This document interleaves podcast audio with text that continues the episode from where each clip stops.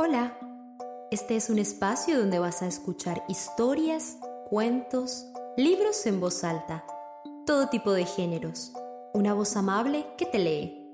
Esto es Cuentos Afortunados.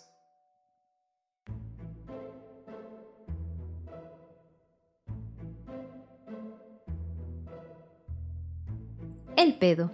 Historia corta de Rubén Fonseca. Sé que pedo es un tabú. Id est. Palabra, locución o acepción prohibidas, consideradas soeces, groseras o demasiado ofensivas en la mayoría de los contextos. Pero, ¿qué nombre le pongo? ¿Flato? Flatulencia es aire o gas expelido a través de cualquier orificio del cuerpo.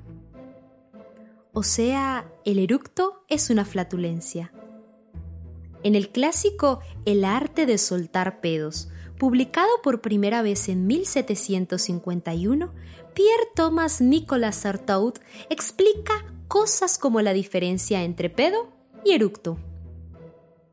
El pedo sale por el ano, en lo cual difiere del eructo, que a pesar de generarse de materia idéntica, pero en el estómago, escapa por arriba debido a la proximidad de esa salida o porque la dureza y la represión del vientre o cualesquier otras causas no le permiten dirigirse hacia las vías inferiores.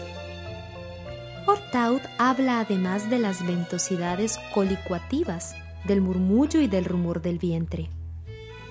Es un texto complicado. Dice que ama los pedos, cuya causa final puede ser la salud del cuerpo deseada por la naturaleza o un deleite proporcionado por el arte. El arte de pedorrear, evidentemente. No comulgo con los que creen que pedorrear es un arte, pero confieso que me gusta pedorrear. Siempre me gustó.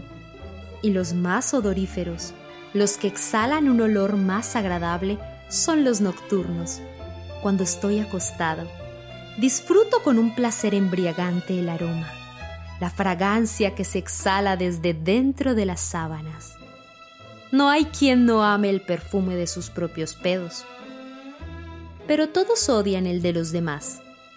Les parece de un hedor desagradable, francamente insoportable. Hasta el de los respectivos consortes, con quienes invariablemente comparten las sábanas eso es una prueba irrefutable de nuestro egoísmo. Lo que es nuestro siempre es bueno. Puede ser un pedo o una taza de café. Lo que es de los otros siempre es malo. Puede ser un pedo o una taza de café.